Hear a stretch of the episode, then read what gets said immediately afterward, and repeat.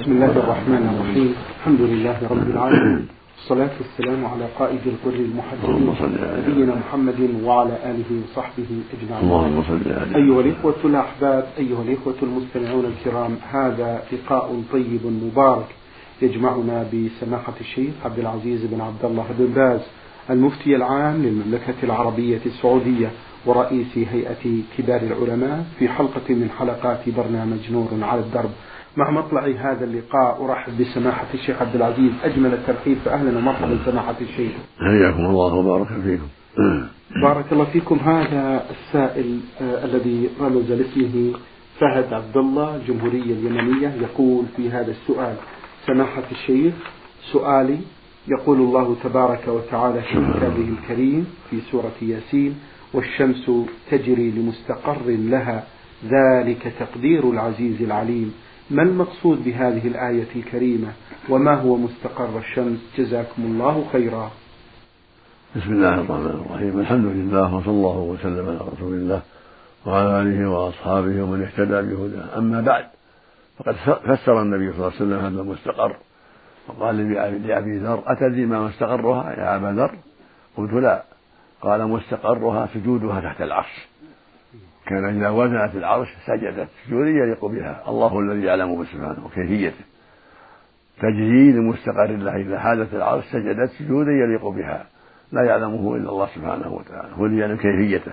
ثم تستمر، يؤذن لها فتستمر حتى تطلع من مطلعها، فإذا جاء آخر الزمان قيل لها: ارجعي من حيث جئت، فترجع فتطلع من مغربها.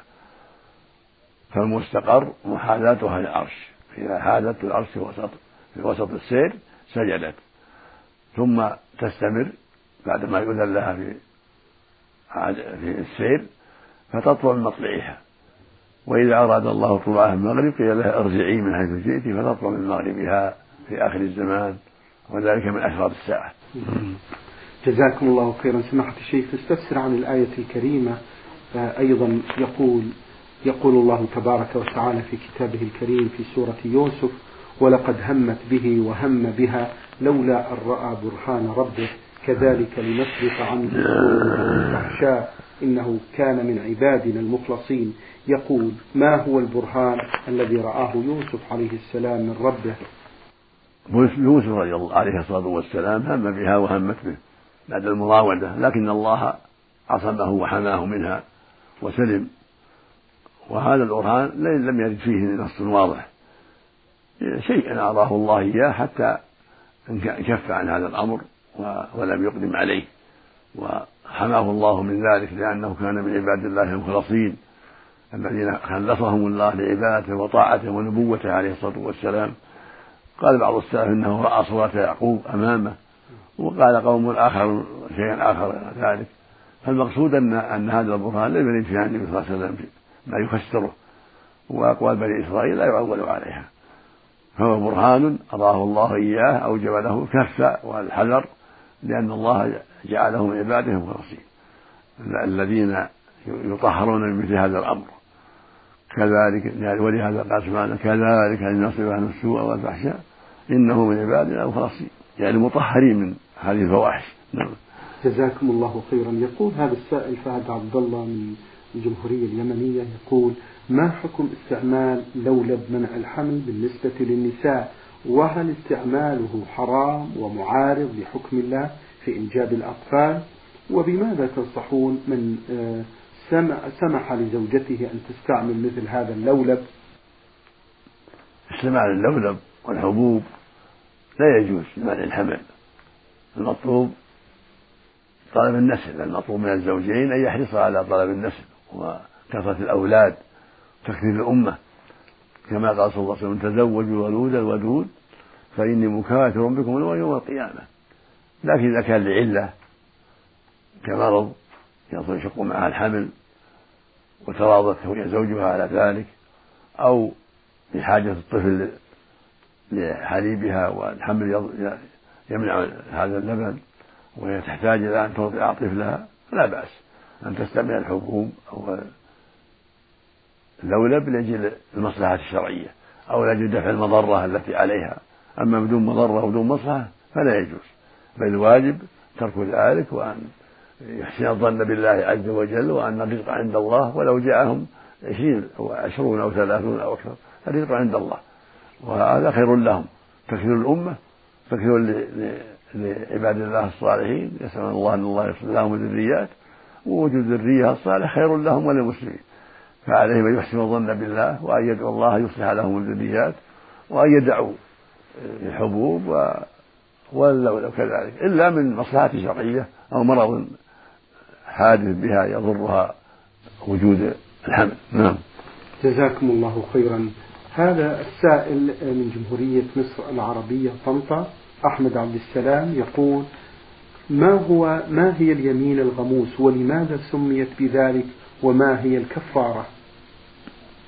اليمين الغموس هي الكاذبة، قال فيها النبي صلى الله عليه وسلم: من حلف على يمين صبر هو فيها فاجر لقي الله عليه غضبان. في اللفظ الآخر: من حلف على يمين صبر أوجب الله له هو فيها كاذب، أوجب الله له النار وحرم عليه الجنة.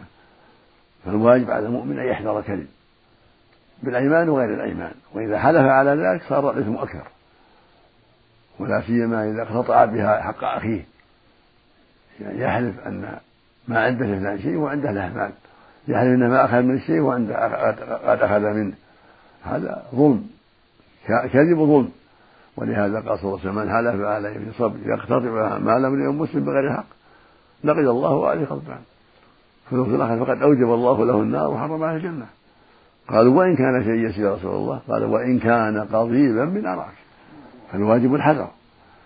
يقال لها اليمين الغموس، يعني تغمس صاحبها في الإثم ثم في النار، تغمسه في الإثم والعصيان لله ثم تغمسه في النار، هي من أسباب دخول النار، نسأل الله العافية. يقول هذا السائل: سماحة الشيخ، هل يجوز للحائض أو النفساء أن تمس المصحف وتقرأ فيه؟ وهل يجوز لها أيضا أن تدخل المسجد لتتلقى العلوم الشرعية وهي حائض؟ ليس لها الجلوس في المسجد، وليس لها مس المصحف وهي حائض حتى تطهر، لكن لو دعت الحاجة إلى مسه من وراء قفازين، من وراء حائل، لمراجعة آية أو ما أشبه ذلك لا بأس. أما أن تمسه من دون حائل لا، ليس لها ذلك، لأن حدثها أكبر كالجنوب، فالجنوب لا يقرأ ولا يمس المصحف. أما الحائل فلها أن تقرأ لطول المدة، والنفساء كذلك على الصحيح لها أن تقرأ عن ظهر قلب، لكن لا تمس المصحف إلا إذا دعت الحاجة إلى مراجعة آية، فلا بأس أن تمسه من وراء حائل. هذا السائل العكيبي الدوابي من السر يقول: سماحة الشيخ، إذا كان أبي وأخي يقصرون في الصلاة فأرشدوني إلى الطريقة الأفضل لنصحهم وتوجيههم، ماذا أعمل تجاههم؟ عليك النصيحة المستمرة وتخرجهم من الله جل وعلا، لعل الله يرفع بك، وكذلك تستعين طيبين من أقاربك وجيرانك ينصحونهم، وتعاونوا على البر، الله يقول: وتعاونوا على البر والتقوى، ولا تمل ولا تيأس، انصحهم ووجههم إلى الخير وخوفهم من الله جل وعلا، وأبشر بالخير العظيم. وهكذا من يساعدك من إخوانك من جيران أو أقارب على هذا الخير، أنتم على خير كثير، وهذا من باب التعاون على البر والتقوى، ومن باب الأمر بالمعروف والنهي عن المنكر، ومن باب التواصي بالحق، والله لا يضيع عمل عام سبحانه وتعالى. نعم.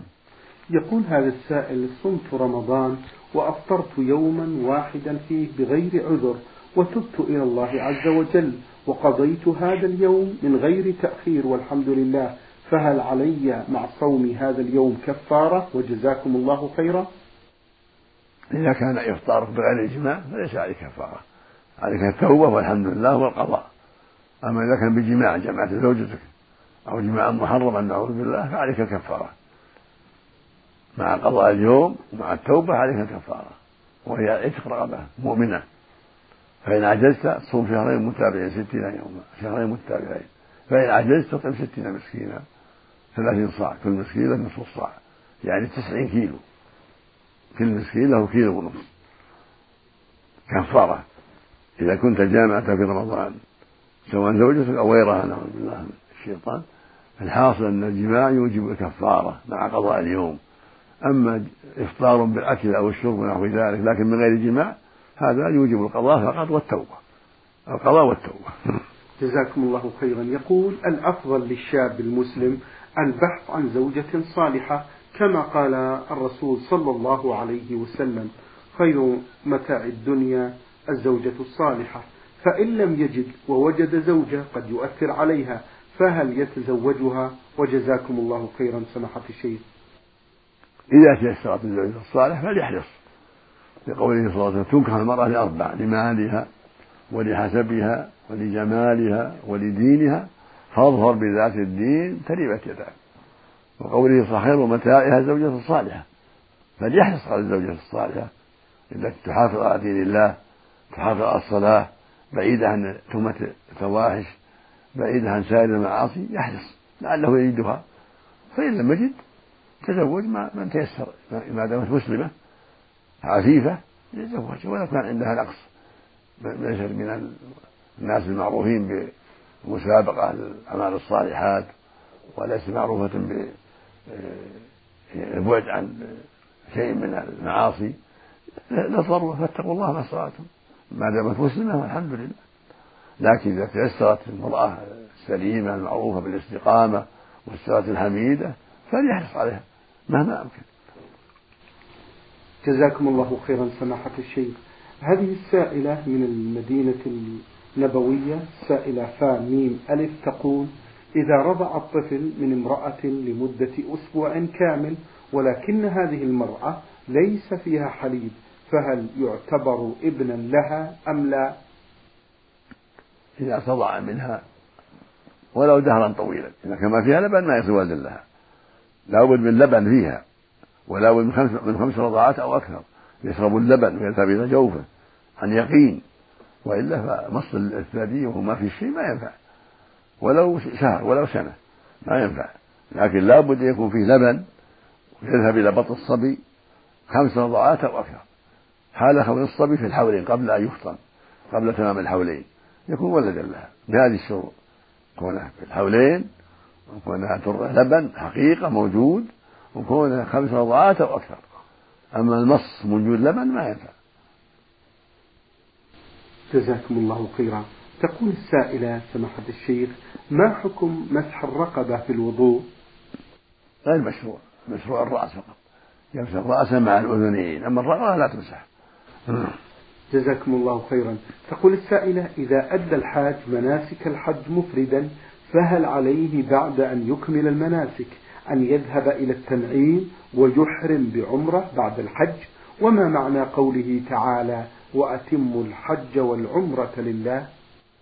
إذا كان ما اعتمر يعتمر، إذا كان يعتمر سابقا وأحرم بالحج وحده فإنه إذا فرغ من الحج يعتمر من التنعيم كما فعلت عائشة، أمرها النبي صلى الله عليه وسلم أن تعتمر من التنعيم بعد حجها. أما إذا كان قد اعتمر سابقا فالحمد يكفي عمرته السابقة والحمد لله. وأما قوله: وأتم الحج والعمرة لله، معنى إذا لبى بهما يتمهما، إذا لبى بالحج يتمه في أركانه وواجباته، وإذا لبى بالعمرة كذلك يتمها بطوافها وسعيها وحلقها أو تقصيرا كان رجل، أو بالطواف والسعي والتقصير كان مرة، لا بد من تمامها، لأن بالشروع وجبت، لا شرع في العمرة وجب إتمامها، شرع في الحج وجب إتمامها ولو كان نافلة.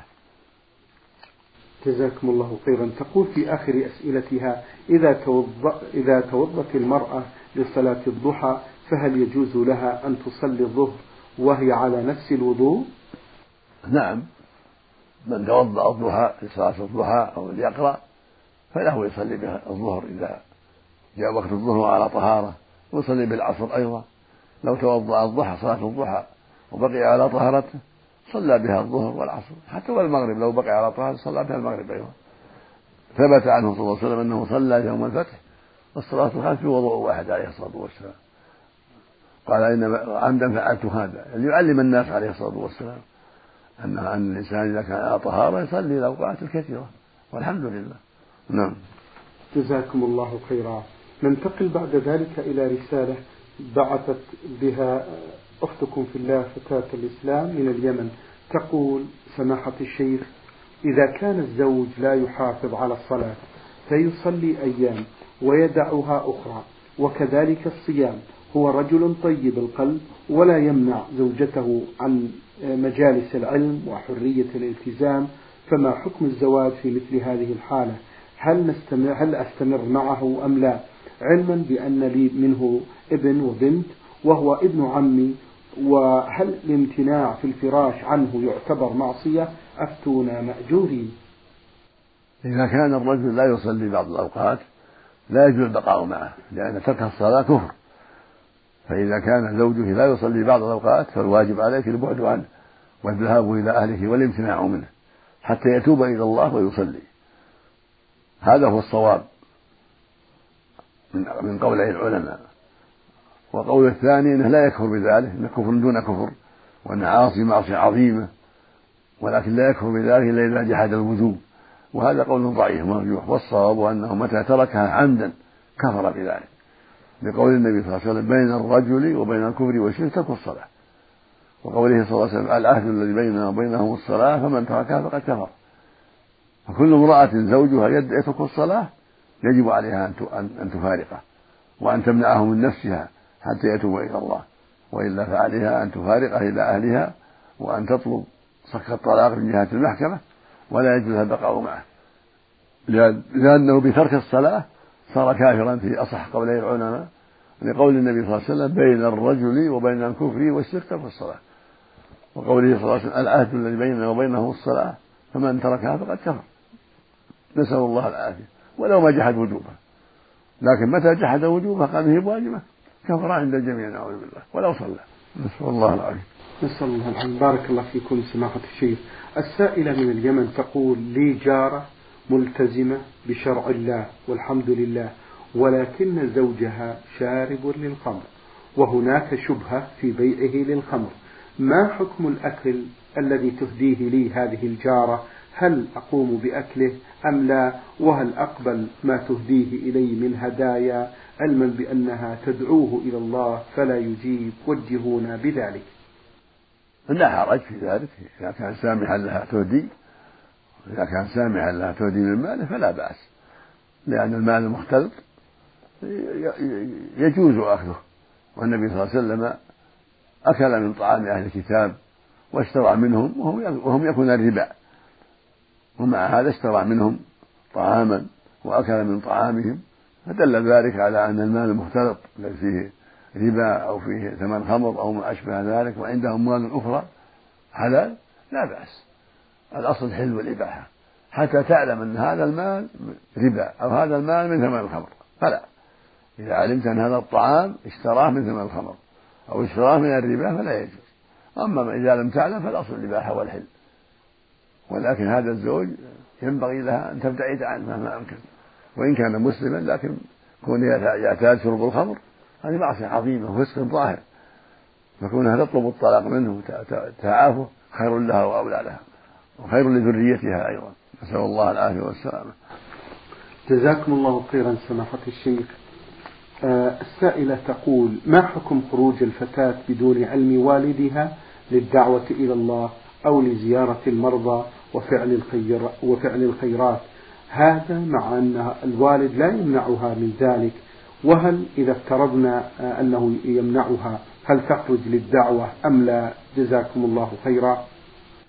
نعم، لها خروج للدعوة وزيارة الأقارب وحياة المريض بالتحفظ والعفة والتستر والحجاب، لا بأس، وإن لم تستأذن والدها، إلا إذا كان في خروجها خطر فلا بد من إذن والدها وآخذ رأيه في الكيفية التي تخرجها حتى لا تقع في الخطر، لأن والدها مسؤول عنها وهكذا إخوتها. فإذا كان خروجها لا يترتب عليه شر في خروجها عن عيادة المريض أو سماع المواعظ أو سماع خطبة الجمعة، إذا كان خروجها مضبوطا متسترة وليس هناك ما يجب التهمة فلا بأس. أما إذا كانت تخشى أن تتهم فينبغي لها أن تحذر وألا تخرج إلا بإذن، ويكون معها من يصحبها من أخواتها من زوجة أبيها من غيره من النساء الثقات، حتى لا تتهم بالسوء. جزاكم الله خيرا سماحة الشيخ. الحقيقة أمامي رسالة كتبتها ابنتكم عين عين، كتبت هذه الرسالة بأسلوبها الخاص، تقول الحقيقة: سماحة الشيخ لا أدري من أين أبدأ رسالتي هذه لكم، فمجمل قصتي بأنني فتاة جامعية على مشارف التخرج والحمد لله، وأنا الآن لم أتزوج. أعلم بأنك ستقول بأن الطريق ما زال أمامي، ولكن العادات في قريتنا هي السبب، حيث أن الآباء يزوجون البنات وهن في سن 15. أما والدي فإنه يرفض جميع من يتقدم لخطبتي بحجة إكمال الدراسة الجامعية، فأصبحت الآن محط أنظار الناس باعتبار أنني من البنات اللاتي كبرنا على الزواج في نظر أهل القرية. وأنا والحمد لله لا أشكو من أي مشاكل عائلية، ولكنني أخشى من الزمن، ولا أدري ماذا في علم الغيب. وتذكر هذه السائلة وتقول: كل ما أريده منكم سماحة الشيخ أن تقوم بنصح والدي، لأنني أعلم أن ذلك غير مجدي معه، ولكن لعله يستجيب، وأطلب منكم الدعاء سماحة الشيخ، فأنا أعتبركم جزاكم الله خيرا من الدعاة إلى الله.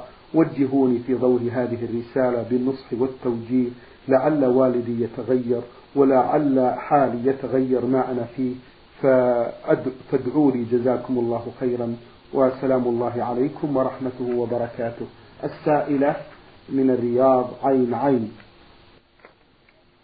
نوصي جميع الرجال بأن يتقوا الله في بناتهم، وأن يحرصوا على تزويجهن بالأكفاء ولو لم يكملن الدراسة. متى جاءته يشاورها، وإذا رضيت زوجها، سواء كانت في المتوسطة أو في الثانوية أو في الدراسة الجامعية، لا يرد الكفر ما دامت المرأة توافق فإنه يزوجها، ولا يمنعها الزواج حتى تكمل الدراسة، فإن قد يفوت الكفر وقد تكمل الدراسة ولا تجركه بعد ذلك.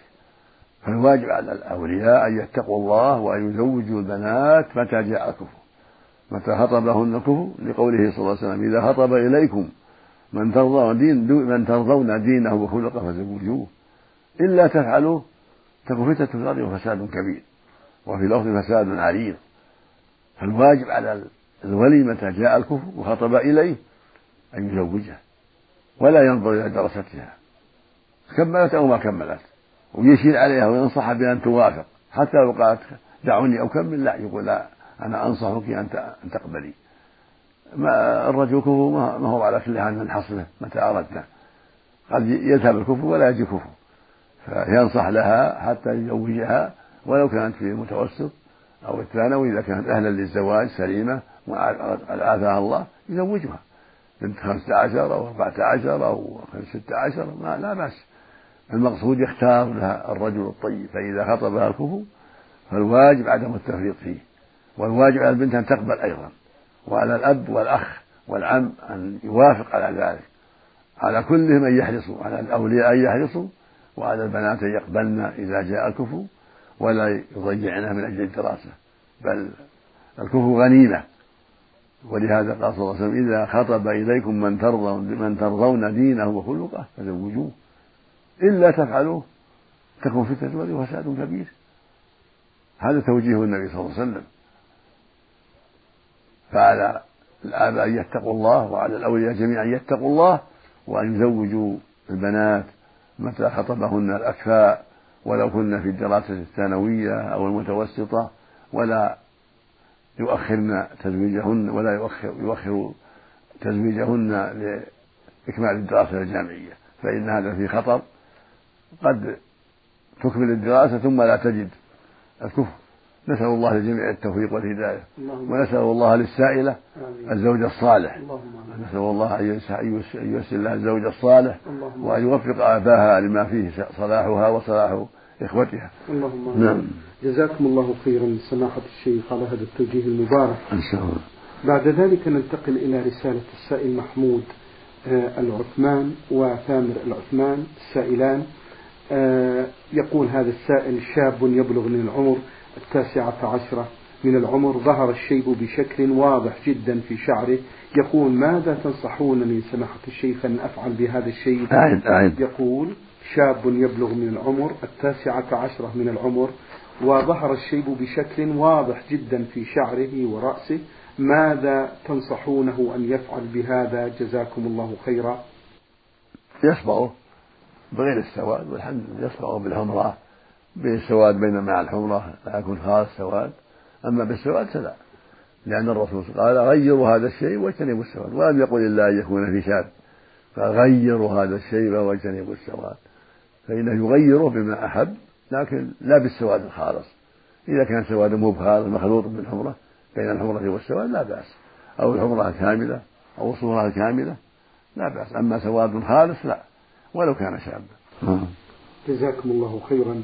السائل عصام آدم مقيم بالمملكة يقول في هذا السؤال: أديت فريضة الحج وأنا محرم في منى، وبتنا في منى، وحصل لي حدث واغتسلت وذهبت في الصباح إلى عرفة، هل حجتي صحيحة أم يلزمني شيء؟ يقول بأنه أدى فريضة الحج وهو محرم من منى في منى، يقول: وبتنا في منى وحصل لي حدث واغتسلت وذهبت في الصباح إلى عرفة، هل حجتي هذه صحيحة أم يلزمني شيء؟ إذا كان أراد بهذا أن يحتلم فلا يضره ذلك، الاحتلام هو باختياره، إذا احتلم ورأى المني ما يضر حجه، عليه يغتسل والحمد لله حجه صحيح. الممنوع أن يتعمد جماع الزوجة، هذا ممنوع، أما كونه يحتلم في الليل أو في النهار وهو حاج أو في رمضان لا يضره ذلك، لا يضر حجه ولا صومه، لأن ليس باختياره. نعم. جزاكم الله خيرا. يقول هذا السائل: هل يجب دفن الشعر المتساقط والأظافر المقصوصة في التراب؟ لا منكم إفادة. ليس بذلك، يلقيها في القمامة والحمد لله، ما في دليل على دفنها، إذا ألقاها في القمامة كفى والحمد لله. جزاكم الله خيرا سماحة الشيخ، بارك الله فيكم سماحة الشيخ وفي علمكم وصحبكم المسلمين. أيها الإخوة الأحباب، أيها الإخوة المستمعون الكرام، أجاب عن أسئلتكم سماحة الشيخ عبد العزيز بن عبد الله بن باز، المفتي العام للمملكة العربية السعودية ورئيس هيئة كبار العلماء. شكر الله لسماحته على ما بين لنا في هذا اللقاء الطيب المبارك من برنامج نور على الدرب. في الختام تقبلوا تحيات الزملاء في إذاعة القرآن الكريم، معي في الإذاعة الخارجية زميلي فهد العثمان، ومن هندسة الصوت سعد عبد العزيز خميس. والسلام عليكم ورحمة الله وبركاته.